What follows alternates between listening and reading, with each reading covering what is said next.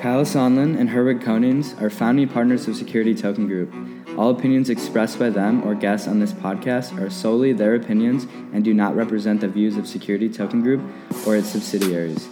You should not take any opinion expressed on the show as a specific inducement to make a particular investment or follow any investment strategy. This podcast is for informational purposes only.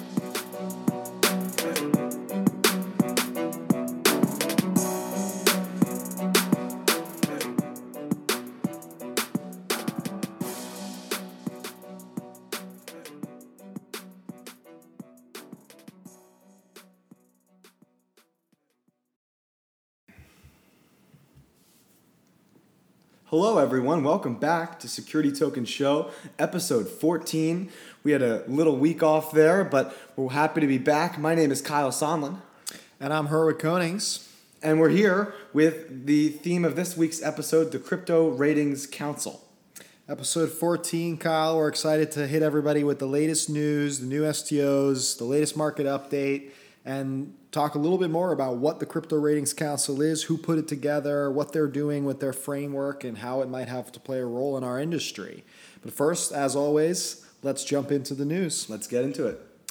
I want to give an update, Kyle, starting off with one of our more exciting topics from a couple episodes ago on tokenizing sports finance, which was with, led by Spencer Dinwiddie's new attempt to tokenize his Nets contract for about $34.4 million. It was very exciting. It was a new use case of how sports finance could be used specifically for tokenization on a very niche asset class. And unfortunately, the NBA has come out and immediately slammed it down. No pun intended there. There, they, they blocked it. Unfortunately, it seems that even though Spencer was under the impression and had given the allure that the NBA was on board, it turns out that he had signed a collective bargaining agreement with the NBA as part of his contract, and the NBA is claiming that this tokenization and this investment offering is breaking and breaching that agreement. So as a result, Dinwiddie has been reaching back out to the NBA. A report, Kyle, three days ago came out and did say that that they had met once again with the NBA, and it seems that Dinwiddie is intending to move forward.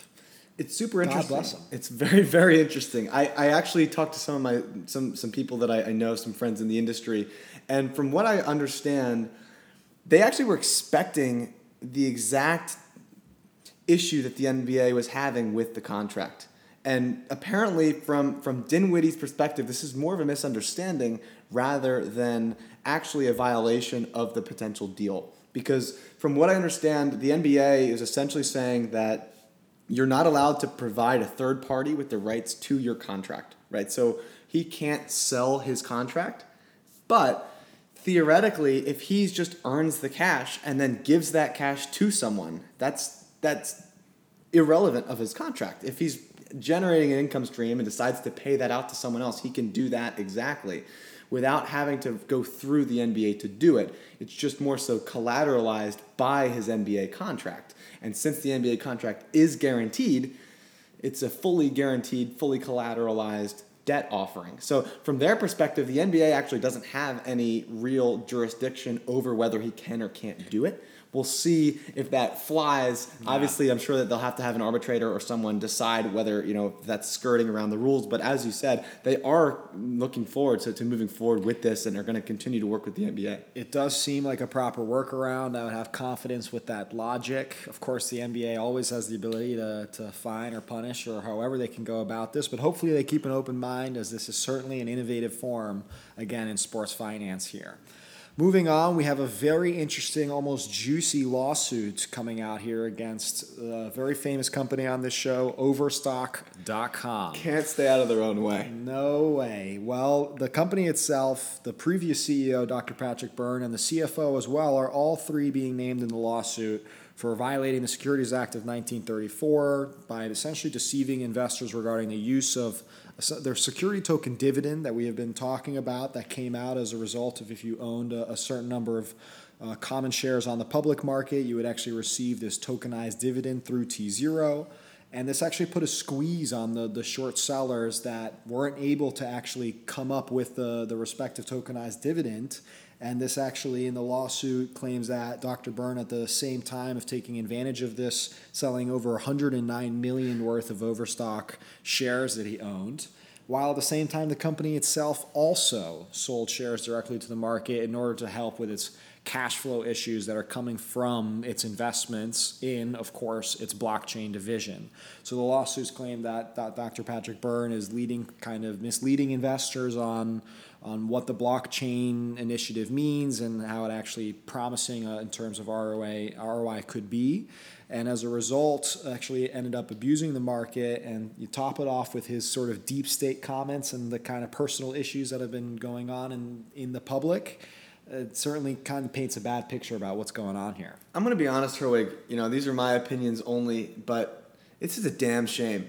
I, regardless of whether there was ill intent here or not, it definitely casts a bad mark on security tokens in terms of them leveraging this for the short squeeze. I mean, the short squeeze happened, and it's clear. Byrne, especially, has been very outspoken about how he dislikes short sellers and felt that they were out to get him, which does fall in line with his odd deep state comments and, and the conspiracy stuff.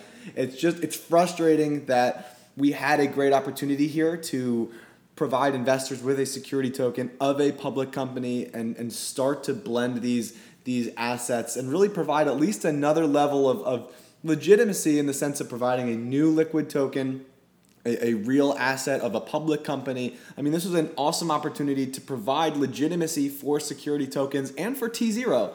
And it looks like this is all just kind of a hoax and certainly at the very least even if they do end up issuing this this digital security of the overstock preferred equity it's going to be viewed with a very skeptical eye from investors because of this whole hocus pocus and so it's very frustrating for me i'm going to be honest i agree with you kyle i find it a little hard to believe that this, you know, that would make Dr. Patrick Byrne a genius for putting this whole con together, if you will, because we all know that they were one of the first companies to adopt uh, essentially accepting Bitcoin through over overstock.com.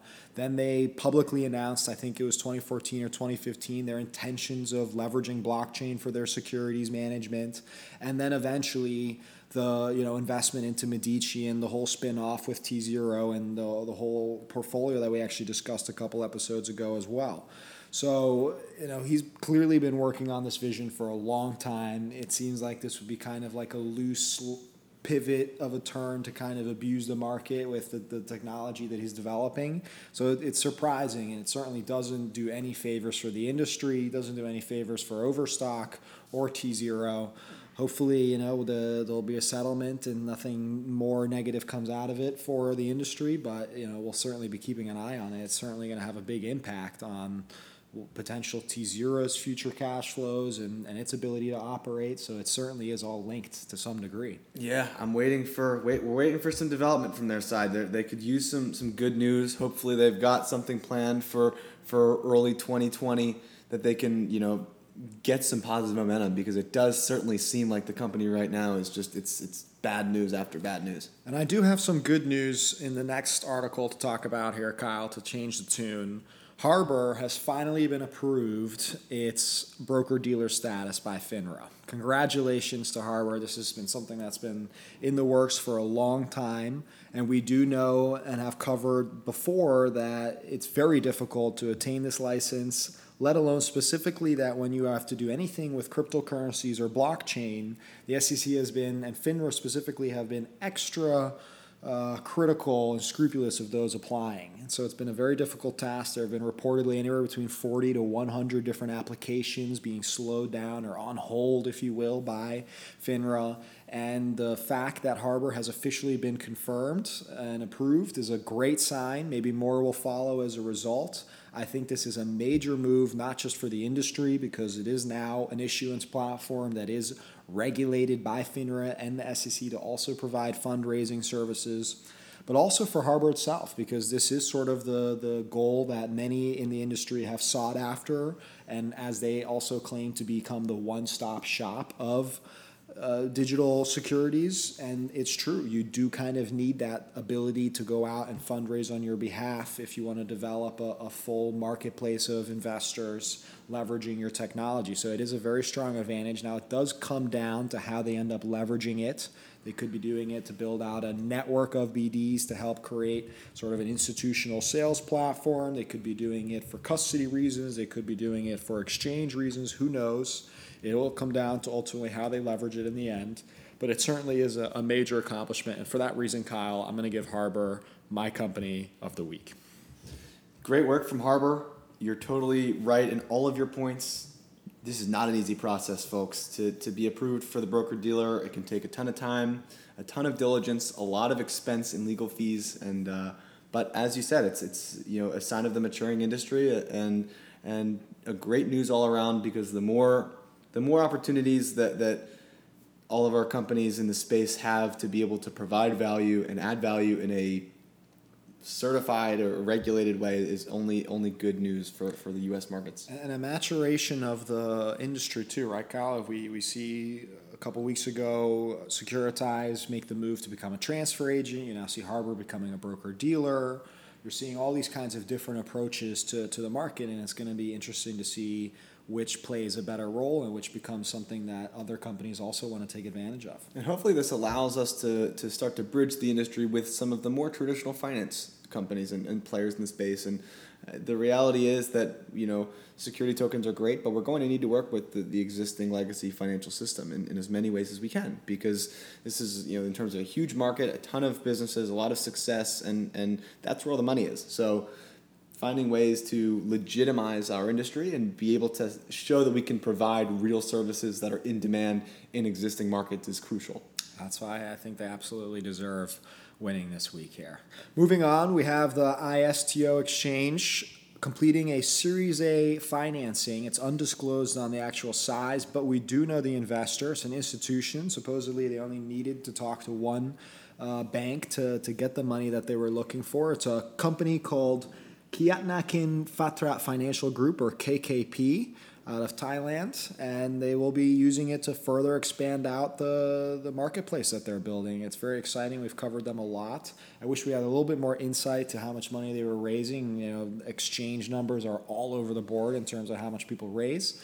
But uh, nevertheless, we'll, we'll definitely be keeping an eye out on it. And we do know that they are very forward thinking. They're in a regulatory environment that's very positive. They, they're in an environmental sandbox that will allow them to test and experiment with securities. So hopefully we'll see some action out of that when they launch. And they're based out of Singapore, correct? I believe so. But I yes, I think, I think they so, are. They are out of Singapore, uh, from from what I recall. So another great entry into the, the Asian market, which is fantastic. Certainly, we, we cover mostly on this podcast the US and, and European markets. So to see that, that Asia is also very conscious of security tokens and their benefit and are, are providing capital for these businesses to, to grow and develop is, is a great step in that direction. Indeed. Moving on with some SEC news here, Siacoin, or the company Nebulous, which launched Siacoin, has entered into a settlement agreement with the SEC regarding their 2014 and 2015 crowdfunding offerings, which were violations of the Securities Act. They unfortunately did have to fess up over $200,000 in fines. Hmm. But there is some light at the end of the tunnel. And, you know, this is a cool company. They were one of the very first, you know, around uh, the cryptocurrencies and utility tokens to launch, specifically focused on decentralized cloud storage. And actually were one of my very first utility token purchases outside of uh, Bitcoin and Ethereum. So I was a big fan of the company. Furthermore, we even interacted with them. We almost tried to acquire some of their technology last year. And so I had a chance to meet the team, really smart people working on really great technology. Um, and as a result of their settlement with the SEC, they're actually greenlighting their Sia coin, their decentralized utility token. So, in the world of fear around whether or not your cryptocurrency or utility token is potentially a security token. It's nice for this company to know and probably great for the infrastructure itself that there is no fear of future action by the SEC. So I think that's really great as a result. And I'm sure they're going to continue to, to use the momentum to grow and develop an awesome platform. It is kind of unfortunate, though, right? Because they were fined more than what they even were able to raise or, or were aiming to raise. Yeah, it's it's hard to figure so- out how the SEC is, you know, awarding their judgments, if you will. You have EOS raising billions of dollars, getting fined only twenty four million dollars, and you have poor old Sia here having to pay twice twice the amount that they even raised. So very very fascinating. Would love to know more how the SEC is doing this, but of course, uh, you know, we all do. Uh, the SEC has been active on, on some more uh, progressive front here. The Jobs Act actually enabled a new testing the waters method for EGCs or emerging growth companies, which for those of you who don't know are companies that essentially have a billion dollars in revenue, in annual revenue. And if you qualify like that, you're allowed to test the waters and gauge with institutions and banks about the potential IPO offering and process which of course makes it much easier for a private company to determine whether they'd like to go pursue investing into a full on IPO or if they would like to wait. And what the SEC is actually doing is adjusting the rule to change it and expand it from not just EGCs who are capable of using the testing the waters, but any issuer in the United States, which I think is fantastic. It's a great move. They clearly see have seen the, the testing the waters work. There's obviously a lot of emphasis around public market exposure and encouraging private companies to go public and kind of try to fix around that. So I think this is certainly going to help do that. And I assume that companies that are tokenized and are in the private markets will help. That will help them when they test the waters with institutions for a potential IPO. So I think this move is really great for, again, issuers across the board, whether you're a billion in revenue or much, much smaller. Yeah, I think that we're seeing a lot of these recently IPO'd companies are, are really struggling when they get to their public markets. And part of that reason is because a lot of these public companies are waiting to go public so much later than, than when they, they would have even 10 or 15 years ago. And so because of that, it's really causing a strain on the market because most of their value has been created by the time they go public, and the public is almost the the later stage of their life cycle. It seems like for some of these businesses potentially, um, as opposed to to you know reaching maturity when when that was the aim before. So it'll be interesting to see now that there's more ability to test the waters and see if it's something that that's a good opportunity. If private companies will consider it as opposed to staying public, we'll just have to see presumably making it easier will encourage them to do you know go public and IPO sooner. So let's let's see what happens. And SEC has has got, caught a lot of pressure recently around public markets and also around cryptocurrency. Recently, from a hearing with the U.S. Uh, House Committee, where um, some recent questions around specifically Libra and how the SEC is responding to that, but also how securities and crypto in general are being treated. And there was not a lot of actual feedback from the SEC other than that they're engaging with Libra privately, that they're, of course, very focused on the crypto market and, and trying to define it with the, the short sum up of it being sort of the classic response of we're working on it and we're aware of it. Uh, and there is also pressure around, you know, how public market forces were, were being uh, affected uh, as a result of all this as well. So the SEC is very conscious of it all, but still continues to be very silent on actually any kind of defining matters about how they're treating cryptocurrencies or anything like that, or even regarding security tokens mentioned in this whatsoever. It seems like they're not the only skeptics either. I read that PayPal has dropped out of the Libra Association as being one of the, the backers, and that there are some questions around some of the other financial service providers that are also, you know, getting a little bit antsy as the regulators here in the US certainly aren't incredibly receptive to the idea, and it does seem like even Facebook is preparing that maybe they may need to delay the launch of Libra moving forward. So it's going to be very interesting to see how this all plays out. I, I, don't think that this is anything that they'll be able to stop, whether it's Facebook or someone else. I imagine that these these services and the Libra kind of idea will be launched by other tech companies, but it does seem like it's it's it's um, the momentum is cooling a little bit uh, for now.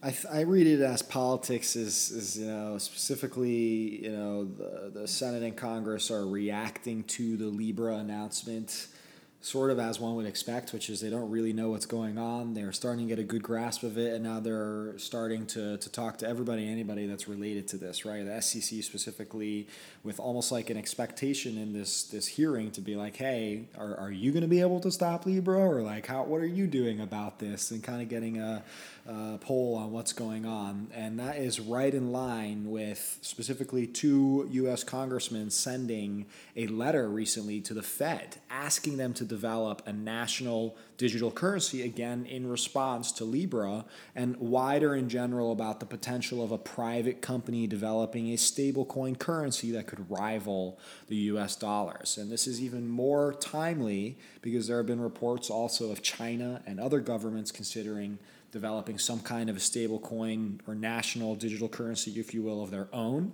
And so, the, again, this is why I, I perceive all of this as this is a massive global movement. Stablecoins are now taking the main stage as a result of Libra. And uh, Washington is trying to figure out how do we want to respond? How are we going to manage this? And now even the Fed is getting dragged into it, which we all know. It's like one of those sacred institutions that, that is on its own. So we'll see how they want to respond. I really hope they do publicly respond uh, instead of privately uh, through secure channels, if you will, about how they're going to respond. But um, it's definitely very interesting, and I'm glad to see again that there's activity around this. Great That proactivity. There, there are congressmen who are thinking about this topic uh, and trying to follow up on it. Moving on, we have Morningstar. Everyone knows Matt, multi-billion dollar rating agency and, and financial advisor. Morningstar it has a great Forbes feature on talking about how they're leveraging blockchain for the future and that they recognize blockchain as a technology that's going to have a major impact on their sector, but also that they're dipping their toes into rating blockchain based assets. And they've actually partnered with a couple startups, Kyle, uh, across the tokenized debt, the equities, as well as real estate space to figure out where they can add value and, and participate. So I, I think this is clearly Morningstar presenting themselves as bullish on the technology. And another one of those institutional moves that I love to see major companies from the traditional financial sector acknowledging blockchain, acknowledging the opportunity, and acknowledging the future, specifically when it comes to digital securities. So I'm always a, a big, big proponent of that. Yeah, we saw Santander Bank originating loans on the blockchain, settling those in Ethereum. We're seeing Morningstar and, and certainly all of the other examples, whether it's Franklin Templeton or many of the other examples of certainly in the, the fixed income use case seems to be the the primary focus at this point, and we totally get that. It's it's a very unclear and still kind of outdated process to, to originate originate and sell fixed income instruments and, and the blockchain really can solve a lot of that those questions around collateralization and, and many of the other settlement features of these instruments so just another great example the more really really smart people that we're putting onto this and, and certainly the ones like from morningstar that have quite large budgets behind them and strong incentives to cut costs and be able to to make these processes more efficient it makes you very excited about about how they're going to to leverage this technology moving forward. And you're right about institutions. In fact, we're going to take a quick trip across the world here, all the way over to Japan, where actually six major Japanese brokerage firms Nom- Nomura Securities, Rakuten Securities, SBI Securities, Monex, Daiwa Securities, and Kabu.com Securities all formed together to form a security token offering association out of Tokyo to obviously boost adoption and awareness of STOs as a fundraising model in the country. The association aims to ensure investor protection by bringing regulations in place to prevent illegal activities, including money laundering. It is also planning to get a certification as an authorized financial instruments firm and based on the country's Financial Instruments and Exchange Act in order to fully leverage its capabilities as a self regulatory organization. So, for those of you who are not familiar with an SRO, FINRA itself here in the SEC is also an SRO that designed itself to help you know facilitate and manage and administrate capital markets here in the U.S. When it comes to Japan, it seems like potentially these firms are trying to position themselves as the new bridge and infrastructure and guidance for uh, all of these uh, Tokyo-based uh, brokerage firms. And it's exciting to see because this is a very institutional move. This is a sign that they, they truly believe the future is digital securities. And it seems like Japan already having some pre existing laws around uh, security tokens and making it one of the more progressive countries around the world on security tokens. It seems like we're going to start seeing a lot of activity out of Japan very, very soon. Yeah, it's all great news. Very exciting for Asia. And then we do have one big institutional piece of news here back in the US from issuance platform Securitize announcing a raise of over $14 million from institutions, including a big Japanese based bank, and MUFG Innovation Partners, as well as also raising from Santander as well as Nomura Holdings. So that, that is a major, major accomplishment. They're once again leading the industry with another large, sizable round. They're one of the few companies actively raising money in the space, which is always a good thing. They ate up a majority of our latest Q3 report, which is out and you can go check that out on our Medium to go see what the latest activity was for Q3. But ultimately, you know, this brings Securitize's total funding to over $30 million. And, and again, it has made them officially institutionalized and validated by major financial players. So it's exciting to see, and we're, you know, we're always watching and, and cheering on Securitize. Yeah, this is fantastic news. We, we certainly saw a ton of initial hype certainly in the fundraising sector for security tokens, kind of the, the bottom tail of the crypto boom back in 2017, 2018, where a lot of, of early infrastructure companies were able to raise a lot of money on the hype of security tokens. Over the last maybe year or so, certainly it's been been a little bit more difficult as the industry is still looking to develop and, and, and grow. And so to see Securitize have real, really no issues in raising another 14 million is, is really fantastic. It's going to kind of inject them with a new jolt of, of capital so that they can continue to move at, at, at fast speeds and help thrust the industry moving forward. And hopefully that this will allow them to continue to work with really top tier clients so we can start to really build high quality assets that will be traded as security tokens and, and really you know attract more more participation around the world. So congratulations to Securitize. This is no easy feat. 14 million is no joke, and certainly the investors that they were able to get on board, including um, the the major banks and financial services players, is, is a great step in that direction. We're seeing the market continue to mature and grow more institutional, and that's really, really fantastic news. I want to end on a couple interviews that you all can go check out. Once again, everything that I talk about that we discuss on the show, you can find the articles on wherever you're listening to in the description or directly from the source on stomarket.com slash news. The interviews that you might want to go check out are Thomas Carter, the CEO of Dealbox, talking about the issuance platform that they've developed, which is built on Stellar, as well as a, an offering that they're launching with. We, of course, have Sam Sam Noursalehi, the CEO of T0, who did an interview series on securities.io. And finally, we have an interview on Forbes talking with digital uh, with with Liquefy CEO Adrian Lai, who talks a, a little bit about their STO issuance platform with Forbes. So that's all the news that I have today and over the last couple weeks. Thanks, thanks for letting me share with you, Kyle. But I'm excited to pass it on to you now and hear more about the latest offerings. What a week, man. We, uh, I guess, two weeks. We, we really had some, some very interesting news, and, and we still have another pretty big piece that we have yet to discuss in our main topic, so that's exciting. Um, but we're going to keep STO news relatively short and sweet today so that we can uh, keep, our, keep our podcast around the similar, similar kind of length. But the first piece of news and the biggest thing that I'm excited about this week is that MERJ, the Seychelles based exchange, who was a crypto exchange looking to launch a security token of their own equity to kind of prove that this is possible, that they're able to go through the process. This is certainly something we're seeing many exchanges do to be able to launch their own exchange token to raise the capital to then build out the, the securities exchange features that they're going to need, and along with the regulations and, and the other things that they're going to need to get approval to launch.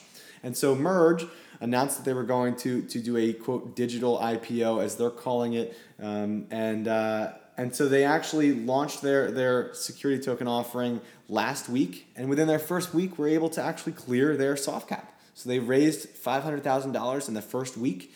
They are targeting a total raise of $4 million, but, but the soft cap is crucial because that means that they're going to be able to, to move forward with this raise no matter what else their progress is. But as they mentioned, that they, they, have a, they had a ton of interest from many different countries, many different investors. And, uh, and so the fact that they were able to close their soft cap and generate that much interest in the first week is, really, really great news. And, and I'm excited for them. They've been very supportive of, of us and what we're working on. And, and so we're happy that that MERJ has been successful. Um, so if you're interested, definitely go check it out. There, as I said, the raise total is, is going to be around four million dollars. It closes on November eighth. So um, this podcast will go live October eighth. So in one month exactly from the date of this podcast, they they will be fundraising for their live exchange, which has been live since 2013, and now they're looking to upgrade to the security token side. And so, because of the fact that they've been very successful, they've been very transparent and very focused on building the industry from, from their small island. And, and, and it, I'm very excited to say that they are my company of the week. They've done a fantastic job, and uh, I hope them all the best moving forward. Congratulations to MERJ. It's huge to hit the soft cap, another successful STO. In this case, one of the first digital IPOs in history, and, and now obviously a success. And I hope that they subscribe the full four million in the next month. So we'll definitely keep you updated on the progress there and uh, definitely go check it out. Moving forward, we also have an update on a Reg A Plus offering that we had mentioned a few episodes ago now. If you remember, Reg A Plus token offerings had never been approved by the SEC. It was something that Herwig, you and I have had been critical of before, as we had seen many companies kind of waiting in the wings. And the SEC kind of rapidly approved two Reg A Plus offerings, which we were initially incredibly excited about, and then we realized that they are not quite security tokens. They are they are more so utility tokens or cryptos that are raising compliantly. But I figured that it would be important to give an update since we did talk about them and them being approved.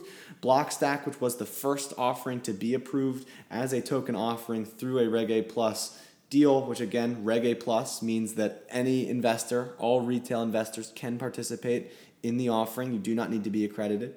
And so Blockstack was a utility token or a crypto that was approved. They were the first one, and they actually closed their fundraising round. So they raised $23 million through a compliant ICO, if you will. And so um, when I was searching through the, the Edgar system of the SEC, which is their, their database for filings, you can see that, that Blockstack was able to raise about 15 million through um, their Reg A Plus sale in the U.S., while also being able to raise about seven and a half million from a Reg S offering in Asia. And so Reg S is obviously the one that allows you to accept international investors. So they were able to raise about 15 and a half here in the US and seven and a half in Asia. And so I think this is one of those things where it's interesting to see that there still is demand for utility tokens for ICOs. People are still looking to get involved here.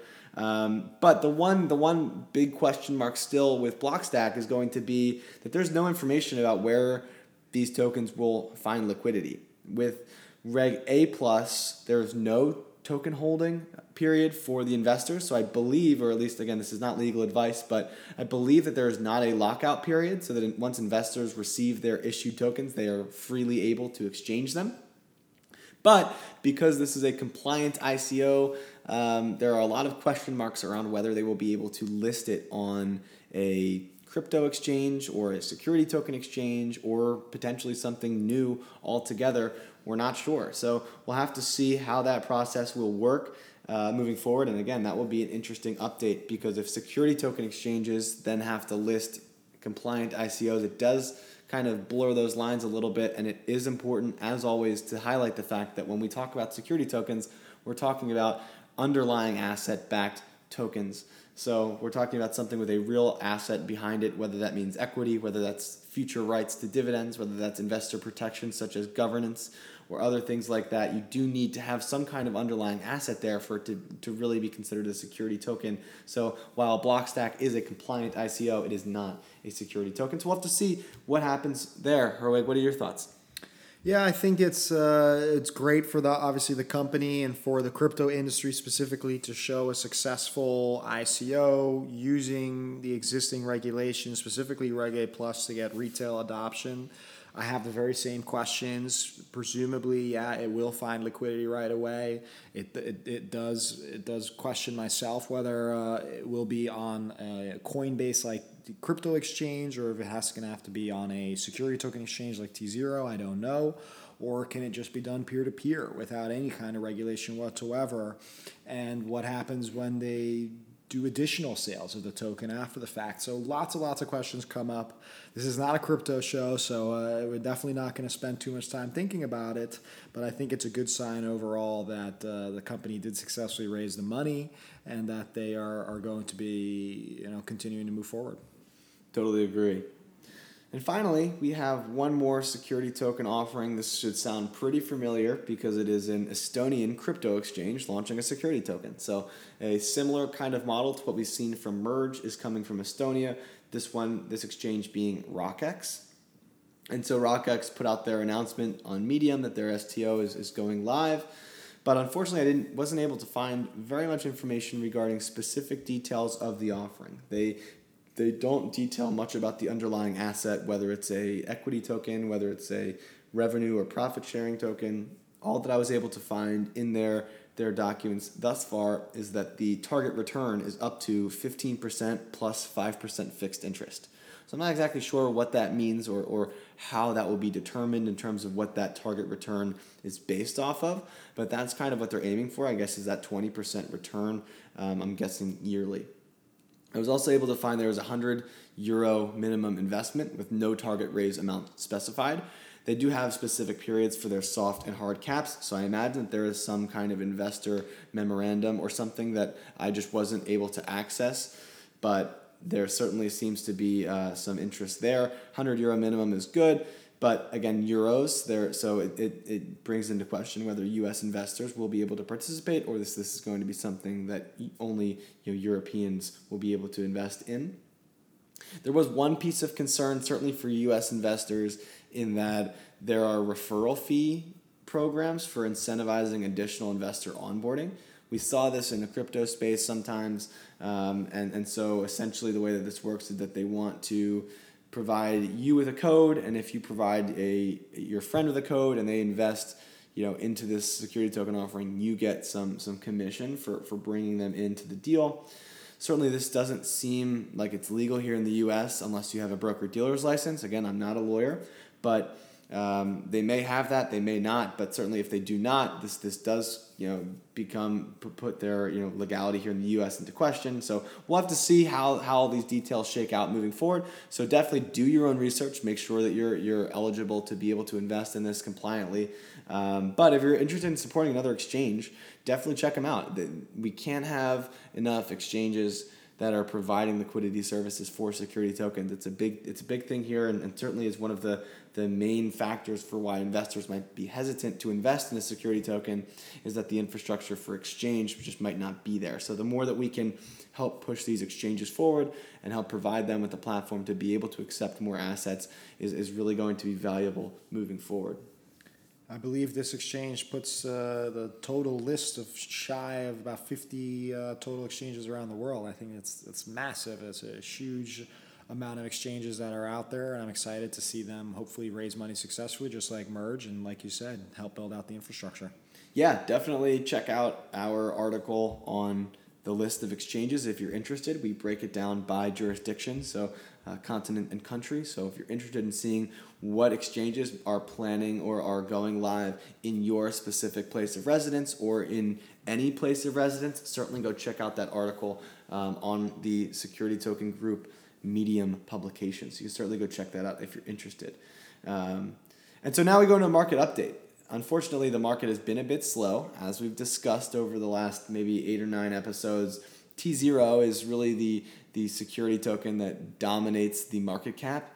And so the, the market really depends on T0. So as T0 does well, the market seems to be doing well. And when T0 does not, the, the market also seems to contract. So unfortunately, because of a lot of the the news recently around T0 and certainly around the, the dividend that everyone was hoping to be exchanged on T0 uh, from Overstock being postponed, T Zero's token price has been down. It's it's hit it's hit one seventy four, a dollar seventy four, down from the two fifty range that it was around two weeks ago, um, and down from ten dollars, which is what their initial offering was sold at. So, I think that some of the drama, the stagnation, and, and the uncertainty inside of, of Overstock and T Zero are, are really starting to take a bit of a toll on the price which continues to raise the question marks around whether startups really benefit from having live exchange equity in the, the public space. I mean, sometimes you can question whether this just adds a little bit more drama to an already complicated issue, and if it's if it's maybe in the best interest of some of these really early stage startups to just kind of keep their equity off the public markets. It's a very interesting question, maybe something that we can discuss in another episode. Um, but T Zero, they're still working out some of their problems. As we mentioned, the T Zero token price really depends on which assets they're able to list on their exchange. And so if they're unable to list additional assets, the value of the, the exchange equity is expected to see a drop. So this is not anything that I think is very surprising for anyone. But at the same time, you, you can't be very happy with a with a 10% you know haircut in in just a matter of a week. Um, so wrapping it up, we've got the total security token market cap is sitting around 115 million. We see almost no movement from Open Finance, and T0, as we already discussed, is, is not doing that great right now. So the, the, the market is definitely down, but I think that this is something that's pretty easily resolved if T0 can just work on listing some assets. We know that Saum came out, and the CEO, rather, of T0 he mentioned that their main priority was going to be listing additional assets on their exchange. We've mentioned that they're working with, with some additional projects. And so, if they can get a few live tokens issued and onto the platform, I think that we'll see a, a great boost here because there will be additional assets to exchange. The volume at T zero is still still at that fifteen to twenty thousand dollar a day mark. It's not zero, and so if they can get additional assets onto the exchange and really show that that they're able to do that and are able to scale, I think that we'll be able to see that price come up. We're just really waiting on them to actually do that, you know, six, eight, ten months later. Moving forward, we have some upcoming events. We have the Crypto Invest Summit in LA. That's October 14th and 15th. Herwig and I are both moderating panels. We are moderating separate panels on the security token track at the Crypto Invest Summit. So if you're interested in, in meeting us or getting out there, definitely reach out. We have 10 free tickets actually to the Crypto Invest Summit. So if you're interested, um, the first 10 people that sign up using the ST10 discount code actually will get a free ticket to the event. So if you're interested in coming out and, and meeting a bunch of big names in the industry participating in, in the, the discussions and maybe you know sitting down for our panels definitely use that discount code st10 and uh, you can get a free ticket so that's fantastic we also have the world blockchain sto summit. We've mentioned this uh, multiple times here on the podcast in dubai on october 21st Herwig and i will not be there unfortunately but if you're in that region and you'd like to go check it out, Dubai certainly has been very interested, and the UAE in general has been interested in, in participating in the security token space and staying up to date on a lot of these recent technological innovations. So if you're interested in participating, I've been to a, a blockchain event in Dubai before. It's a fantastic experience. Definitely go check that out if you can.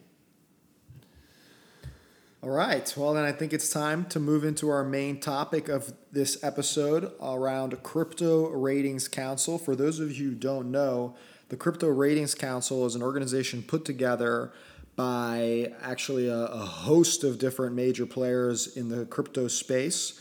Uh, many names I'm sure you'll find familiar Coinbase, Kraken, Bittrex, Poloniex, which is owned by Circle. There's also digital currencies group uh, groups Genesis and Grayscale also the Blockchain Association, as well as Cumberland Mining.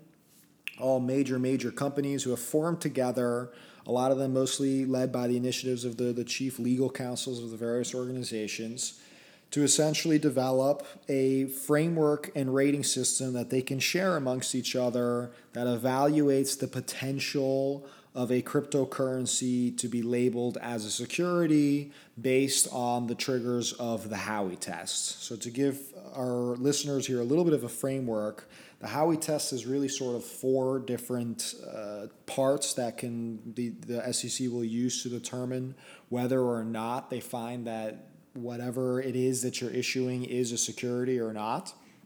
In this case, it's the first uh, pillar here is whether there's an investment of money. Essentially, the CRC is treating this as did they raise money before or after they did a utility token sale?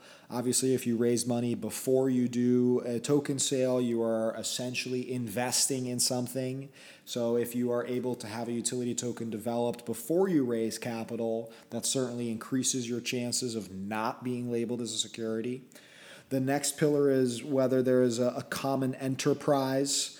Uh, essentially, is the is there a company behind it that is trying to make money off of it? In which case, there likely is going to be a trigger for it being a security, or does it have the framework of Bitcoin where the development is decentralized, or there's a decentralized system behind it, or a nonprofit organization that is managing this in, in the efforts to helping develop a, an infrastructure, or an ecosystem, not necessarily for the benefit or, or gain in value of the, the, the interest. The third pillar is the expectation of profits. This is an easy one. In this case, the CRC is looking for marketing language that's similar to a securities offering, marketing language that talks about how you might gain a potential ROI or a sense of profits from making and participating in the investment. So anything that essentially would look like uh, triggering it like an investment opportunity as opposed to participating in a project or utility token or a cryptocurrency.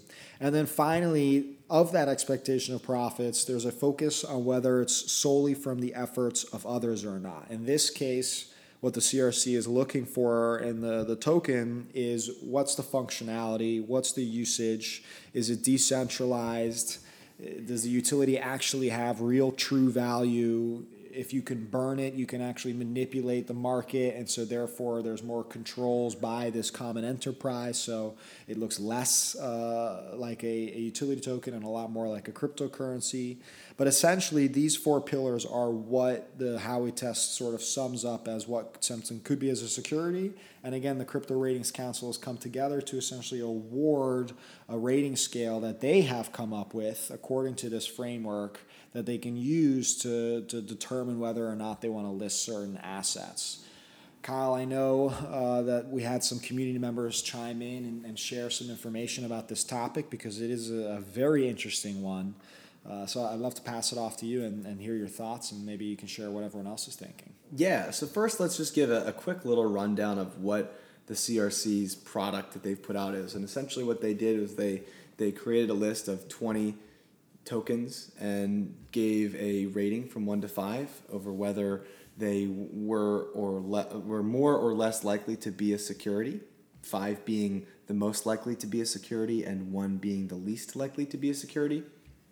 So they gave each one of these tokens a rating from one to five, and then gave between three and four, or I guess two to four bullet points detailing their logic that were very sparse. So it was just a quick little bullet suggest with with one line of, of saying it did this or it did that and then no real information additional information for any of these offerings. So it's very a very very short simple kind of mvp style product is what they've put out so far um, which has left some of our community members scratching their heads a little bit um, and here's why. So as we as we had here the full list of of tokens that they were considering was actually never disclosed. They didn't say they didn't give a list of all of the tokens. They just they did 20, and, and we certainly know that there are many more cryptos than 20, and, and certainly even listed on many of these exchanges. There are many tokens that were not included on this list, which seems odd that if you're a partner in this crypto ratings council and many of the assets on your exchange were not listed here, that, that seems odd to me. Um, and certainly many of our community members feel the same way. Um, and additionally, it, it kind of makes people believe that that the tokens at the top of the list are securities when in reality anything less than five should in- indicate that it's not a security And this brings up another question that, that some of our community members have had over whether, you know, what's the difference between rating something a four out of five or a two and a half out of five or or a three or a one. Wait, one maybe means totally not a security, but none of these assets in the 20 have actually been deemed not a security by the SEC. Um, I don't believe. So unless they do have Bitcoin on here, so I guess Bitcoin is not a security, um, which I was recently announced by the SEC. But it's just odd that they would they would be taking this this um, stance, and, and many of our, our, our, our community members feel that way. Um, Ar- arbitrary is the word that comes to mind. It, it, seems like there isn't a very strong reference point to what the criteria means and, and what it, you know, first of all, not announcing the fives makes it incredibly difficult to figure out what's a security or not. The fact that each one of the cryptocurrencies has an individual sort of description line to it also makes it very difficult to figure out okay, well, if they had decentralized developers, but they had marketing language and a sale before they had a utility token, what, what does that score ultimately mean up? It, it doesn't, there's no weight, weight, weighting to each and individual one of the points of the four pillars that I mentioned. So it, it is definitely very confusing to say the least. Right. It's, it's odd because you'd think that if any of the four pillars are violated, that, that is kind of a you're out. If you violate any of any of the Howey test rules, then that's not, certainly not a good thing to, to argue that you're not a security. So having you know three positives and one negative might still be a total strikeout in the SEC's eyes. We're not sure.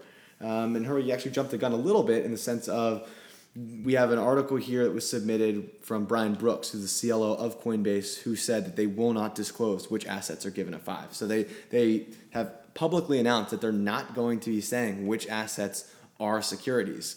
And so, if this council is meant to be together so that everyone has a common definition of what they can and can't list and how they're going to protect each other and set guidelines, you'd think that having the ones that are the securities definitely would be the main ones that they would want to send to all of their community members as the main guideline of like, hey guys, stay away from these ones because they really don't look very good. The fact that those aren't being published just it seems like much of the value of this is diminished um, in my opinion, and certainly from, from some of our members as well. Yeah, I mean, what's the threshold? You have a company like Polymath that was rated uh, actually a four and a half, the highest score possible, and that almost seems worse than getting a five because at the five we have no idea what, what was the difference between a four and a half and a five. What, right. how, what, what is the one thing that Polymath has that, that hasn't made it into the threshold of a five. The same for, for Maker, which they basically said, you know, basically seems a lot like a security, but it, it didn't quite meet the five threshold. So why did these two kind of get singled out compared to the list that wasn't released? And what does a four and a half mean versus a three point seven five? I want to I want to bring up the example, Kyle, of EOS, uh, which recently by the SEC also settled and they paid a fine and they have now been cleared as a, as a token. But here, according to the CRC, they're rated at 3.75. So one might presume that that's pretty close, more close to the security side. So again, it's hard to, to read into this. It's definitely very confusing. It seems like a very strange move. I'm not really sure what they're trying to accomplish with this, other than potentially legal benefits for CYA when they do run into issues with the SEC for listing specific assets. They at least potentially could say, hey, we've developed a system to try and figure out how to go about listing uh, tokens, and we've looked into making sure that they aren't necessarily securities, but they can at least say that they tried because the SEC hasn't themselves put out any kind of guidance per se to, to follow. So it, that has to be at least what I assume is the reason that they launched this. Uh, but again, the, the suspicious 20, the lack of reference and framework to this whole thing certainly doesn't make it very professional, doesn't make it very institutional, it doesn't make it even almost fair in a sense because we, we don't know what judgment really was used to come up with these scores and what these scores even mean. It, it seems like they were almost caught between two minds where they, they could have kept this list private and maybe just shared it between each other and said, hey, look, these are the ones that we really want to be suspicious of in terms of what we're listing and what we're promoting because it may cause liability in the future. Um, and then part of them wanted to be public about this and, and be leaders in the, the regulatory space But it seems like they must have gotten shot down legally or something like that because the the really lame bullet points that have almost no detail and, and don't go into any description of, of what they might mean in, in, in you know context. It just it just seems very odd. It doesn't seem like this is going to be useful for anyone. It seems like almost just an image play that they're just hey look we're trying to do this and, and I, I don't yet see the value. That that being said, we'll have to see what happens. I I um, I'm hopeful that maybe this is kind of an MVP style thing and they're looking to roll this out slowly. But again, you'd think that large institutions like a Coinbase, you know, wouldn't put out a, a half baked product. Um, but on top of that, you know, I think the EOS example is a good one because EOS's rating still hasn't been changed. I mean, there certainly is a big bullet point that they could add now, settled with the SEC, that you'd expect would change that rating. That was a week ago. So we haven't seen the rating change. We haven't seen any information change. So how frequently is this going to be updated? How frequently are going to be are they going to be on top of that? Uh, we're just not sure yet. I, I think the legal component is something that you're very right about in the sense that if they release the fives, are they opening themselves up to liability from these companies suing them for exposing them as securities, if you will, or is it that they're they're not trying to do the SEC's job per se?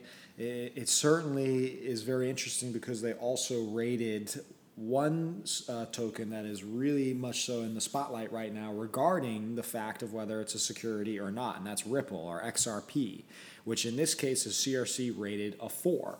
Again, four being very, very high in this in this scale.